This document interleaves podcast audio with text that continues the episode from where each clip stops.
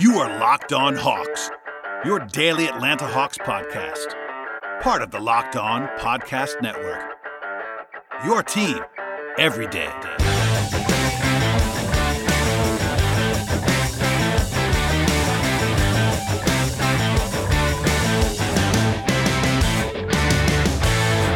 Hello, friends, and welcome to episode 661 of the Locked On Hawks podcast. I am your host, Brad Rowland. It is deep into the night here on Sunday evening into Monday morning on the heels of another loss for the Atlanta Hawks by a final score of 122 to 101 at the hands of the Los Angeles Lakers.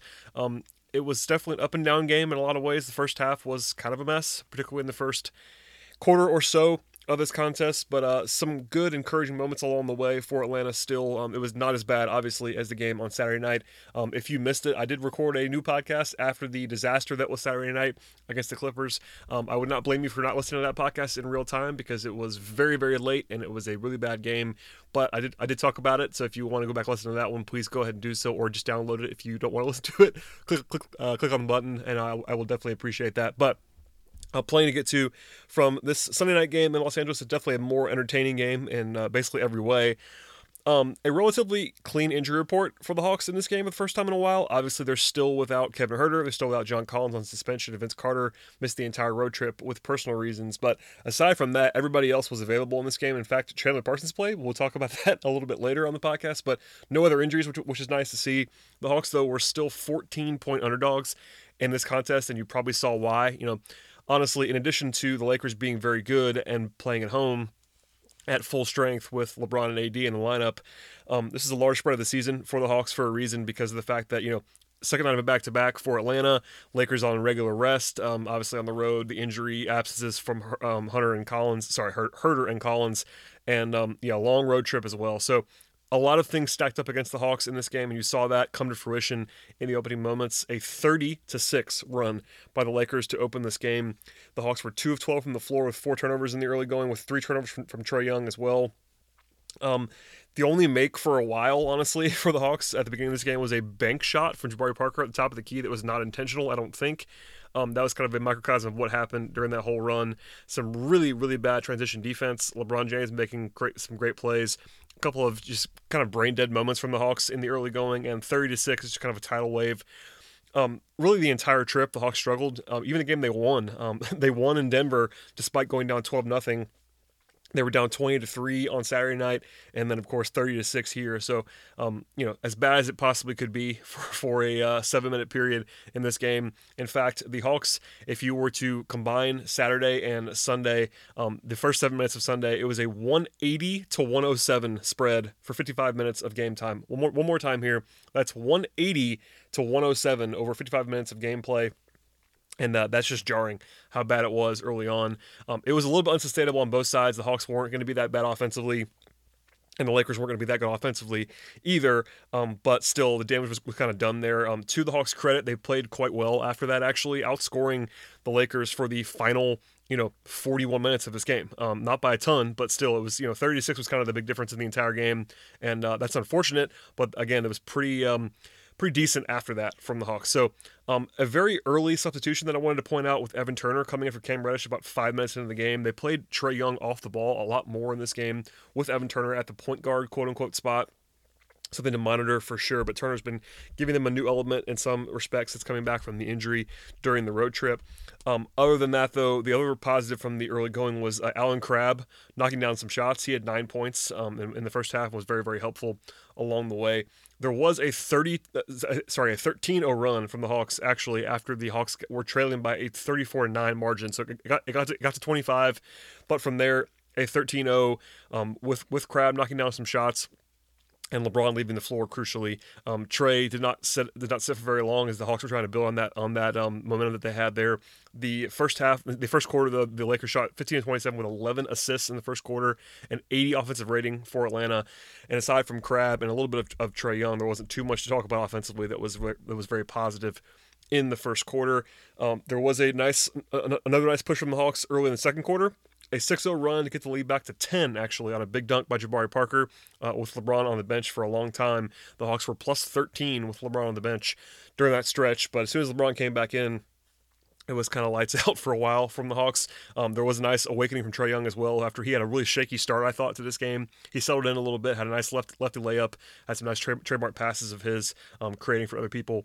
But after the timeout, um, LeBron came back in, and it was a 19 to 4 run by the Lakers on cue. Took up by 25 once again. So um, again, if you're, if you're, scoring at home, it was th- it was a 25 point uh, deficit early on. It got all the way down to 10, and then back to 25 in a hurry. Um, part of that was Chandler Parsons coming into the game for his first minutes of his uh, Hawks career. He played two minutes. The, the team was minus 10 in his two minutes. He was not moving well. Just uh, we'll kind of we'll, we'll kind of talk about Parsons right now instead of later on he was not moving well. His defense was not in a good place, and uh, I think you probably saw why he has not been playing too much. He just, you know, even if he's healthy, quote unquote, the athleticism and the burst is just not there. Um, I will give it some time. I will, I will, I will, sort, I will try to reserve judgment a little bit on Parsons, but the two minute stretch that we saw was not um, necessarily a positive one. Um, regardless, though, it was a lot about LeBron, honestly, because uh, when he was on the court in the first half, the Hawk, it's kind of a crazy stat. That's why I'm laughing. Um, the Hawks were minus 41, so the Lakers were plus 41 in the 17 minutes that LeBron played in the first half. 17 minutes plus 41. Uh, that's one of the crazy, crazy things that I've ever seen. It wasn't like a role player either. That was LeBron actually engineering things. Plus 41 in 17 minutes is just crazy for a half. And uh, yeah, worth pointing that out. Um, Young hit a very deep three late in the first half, but it was all LA. After that, it was a huge follow dunk by Danny Green to put, put an exclamation point on the proceedings at the end of the at the end of the half.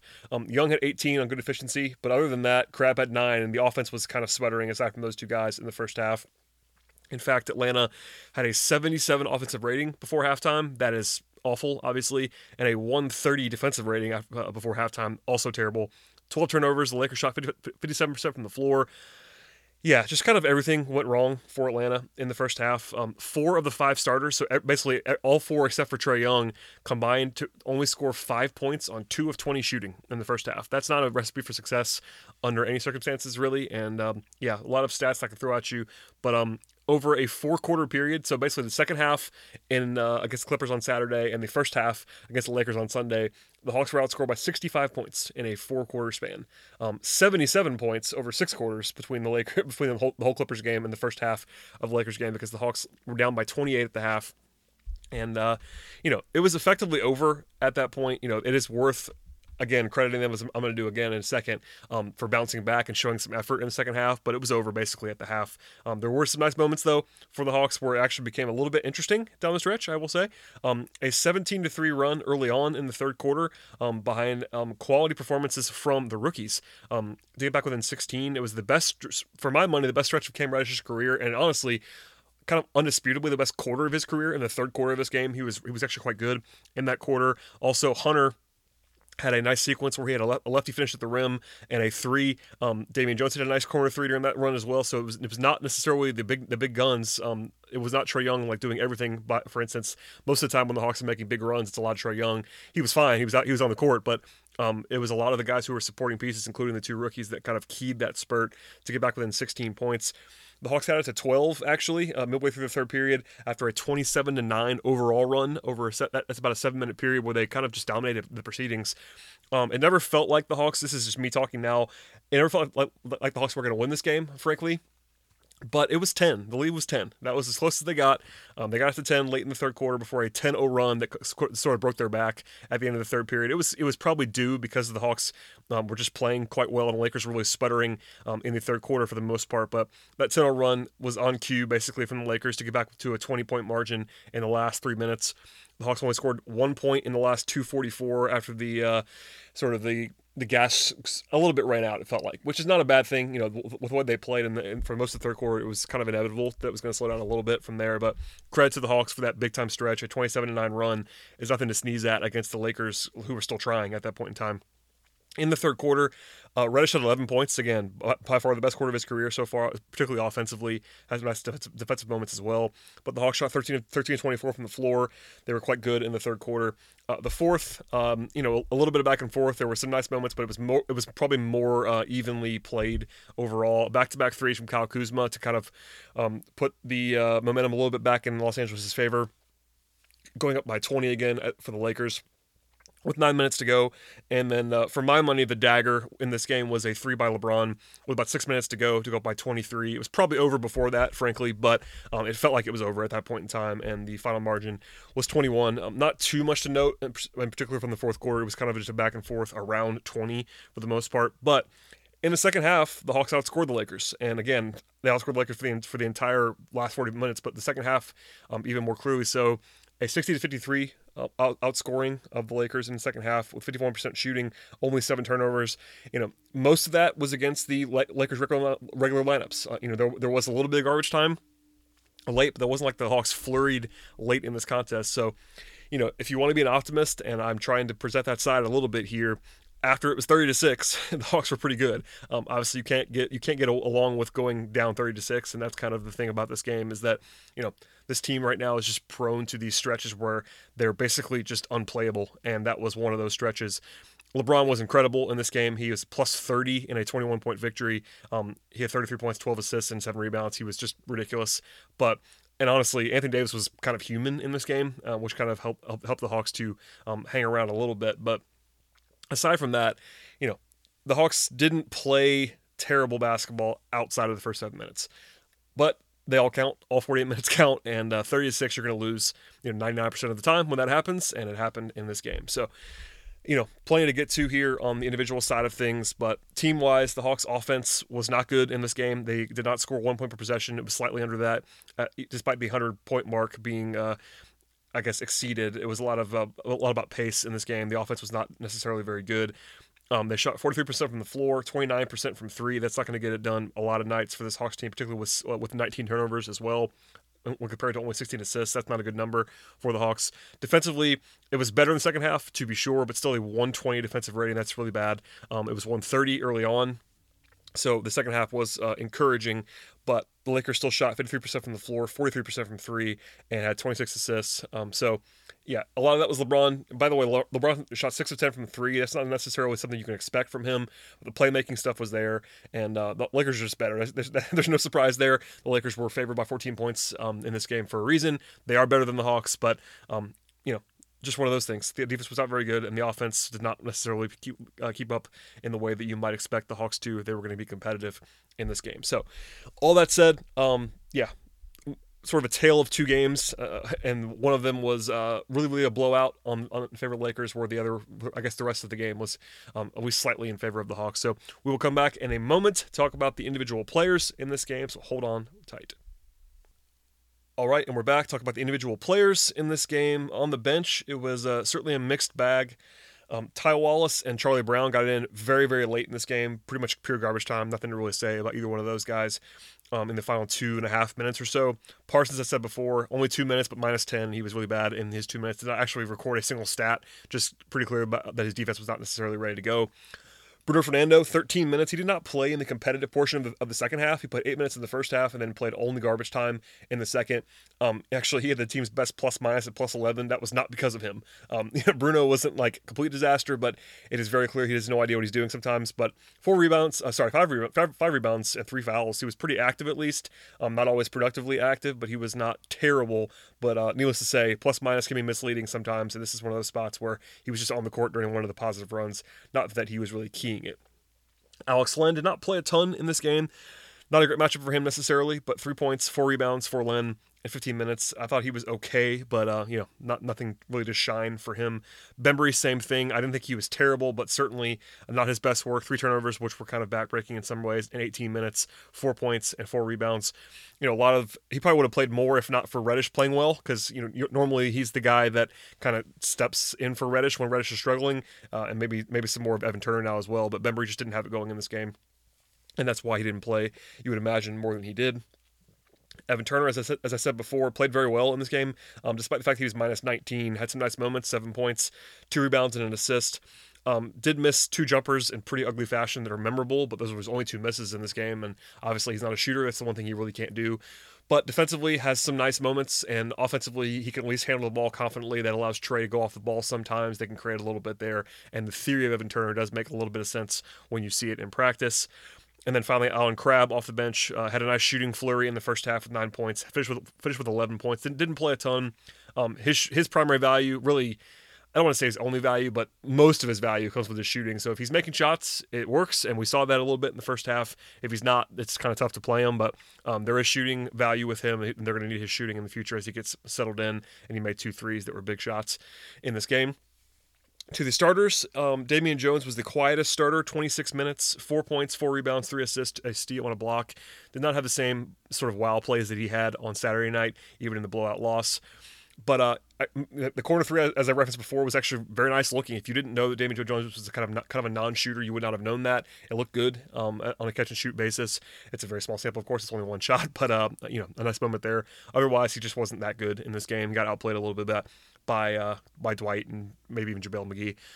Um, Elsewhere, Jabari Parker struggled, I thought, in this game. He did have four steals, which was a little bit interesting um, because of the fact that his defense was actually quite bad in this game. Uh, had 11 points, one of those nights where Jabari, it, it is very clear if Jabari does not have it going offensively, it's tough to live with Jabari.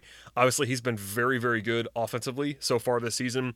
But when you combine a rough offensive night when he was 5, 5 of 16 from the floor and 0 of 3 from 3, combine that with bad defensive effort for the most part, and it's tough to uh, be too positive about Jabari's play, but the four steals are helpful. He did have a block shot and a couple of nice eye popping plays around the rim for Parker. I wish the effort was a little bit better defensively. I was touting it a little bit early on of the season. I think it's uh, cooled off a little bit here as he settled in um, to a role that's bigger on offense. That's kind of a give and take that a lot of guys have when they're now playing bigger roles offensively. And honestly, right now he's, he's the number two option pretty clearly offensively. So it's not a huge surprise to me. The defense has kind of waned in the absence of Collins when he's playing more minutes. But still, Jabari's going to have to figure out a way to be more productive on defense. Obviously, it's never going to be great. He's not a good defender. Uh, it's just full stop.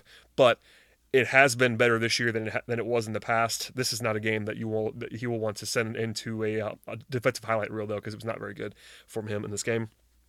Uh, DeAndre Hunter in the first half was kind of shaky. Second half was actually quite good, I thought, um, and also came. This goes, this goes for Reddish as well, but in the second half, it was uh, encouraging for Hunter.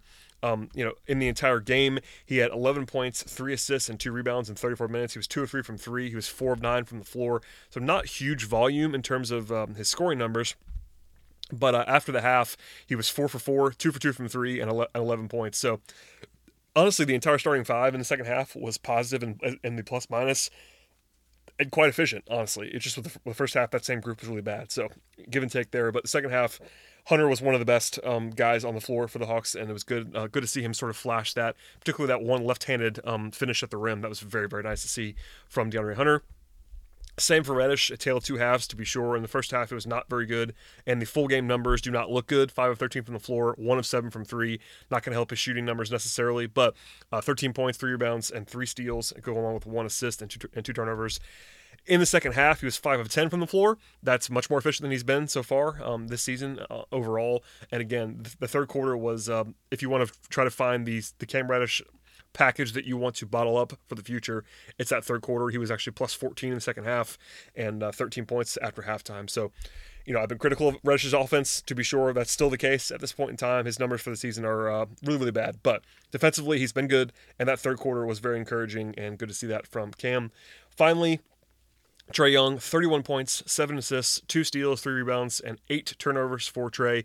He was reasonably efficient, 11 of 22 from the floor, 2 of 8 from 3, seven of eight from the free throw line. So, you know, 31 points on 26 shooting possessions is not bad at all. Obviously, pretty pretty effective overall. The turnovers were, were rough. He had eight of them. Uh, there were three in the opening minutes, and they uh, did not really cease in this game. You know, it's kind of funny to say when he had 31 points, but Trae was not particularly good for Trae in this game. Um, it wasn't like he was bad by any means. He was the offensive engine by far. He was getting double teamed, et cetera, et cetera but it's it's kind of a, a, testament to Trae Young actually, to where I can say he didn't play all that well by his standards to still have 31 points on pretty good efficiency. So that's the new uh, operating procedure with Trae Young. He's going to have games where he doesn't have 31 points, but um, the eight turnovers were a little bit worrisome. I don't worry too much about his turnovers generally, but a couple of a couple of in this game were kind of bad. Offensively, though, just didn't shoot it that well from the, from the perimeter. But you know, credit to him, the floater game was definitely working. Uh, the passing game was always there, and getting to the line eight times, that's now become a staple from him, uh, which is very, very good to see for a small guard who is as crafty as he is and as good of a free throw shooter as he is. Get to the line, a lot of free points there, and he can uh, help his efficiency in a big way by doing that. So that's enough, I think, on this game. Uh, obviously, the final margin is a bad one, um, but you know when, when you're 14 1 underdogs and you lose by 21, it isn't the end of the world. I, I really wish the Hawks would have responded better early in the game. It was basically a tidal wave, and you know they're prone to that as a young team. But uh, you know, 30 to six, you, you just can't overcome that. I know they overcame 12 nothing against Denver the other night, but um, as a rule, against a good team on the road, you just can't have that kind of lull, and it just came at a bad time. And uh, when when coupled with the uh, game on Saturday, it kind of felt like it was just an avalanche. Um, and I guess to their credit, one more time here on the podcast, um, it is to their credit, and Lloyd Pierce said this as well, that they did respond. They did not just get knocked out and lose by 50 again, because that seemed like it was possible. At 30 to 6, honestly, it felt like they might lose by 40. And that would have been really, really rough and really, really demoralizing, you have to say. But, um, you know, one more time, to their credit, they responded, and it, this, this was pretty competitive. Down by 10 in the second half, um, it was not over, which is uh, very nice when it, from when, compared to 30 to 6 in the first quarter. So, you know, overall, a one and four road trip. I said this on a couple times on the podcast with Sarah Spencer, I think with Chris Kirschner as well. Um, we talked about, you know, sort of the over under on wins. Uh, we talked about this offline as well before the, before the trip began. I think the over over under was one and a half. They got one. Um, Pierce even said after the game in his interview that was aired on Fox Sports Southeast that you know they, they could have stole the one in Portland for sure. I totally agree. That was a game they pro- the Hawks probably should have won. Um, Denver didn't play that well, but they won that game on the road. You know, I think the true result of this trip was probably one and a half wins. Um, they could have gotten one in Portland. They could have lost the game in Denver. I think that you know two and three would have been reasonable. One and four is reasonable as well. And uh, you know that's not a disaster. I know it doesn't feel great right now to be four and nine if you're a Hawks fan, but when you factor in the absences of Collins and Huerter four and nine is not a disaster by any means, and the schedule has not been terribly forgiving, particularly on this trip. Because you know, even as, as, much as Portland is struggling in the last four games, you go to Denver, you go to Phoenix, and they're playing well, and then these this this back to back in Los Angeles is, is as brutal as it gets.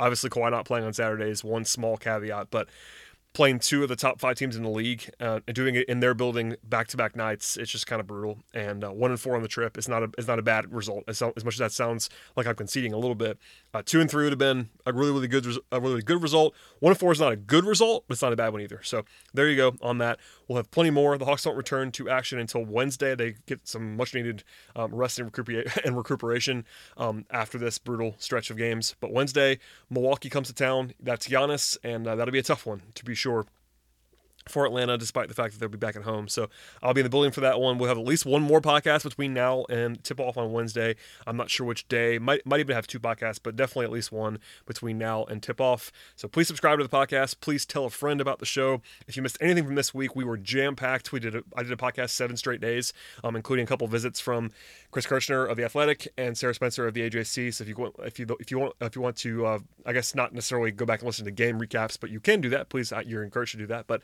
those two conversations were fun. They were more big picture in some ways. So go back listen to those. Subscribe to the podcast, and we'll see everybody next time.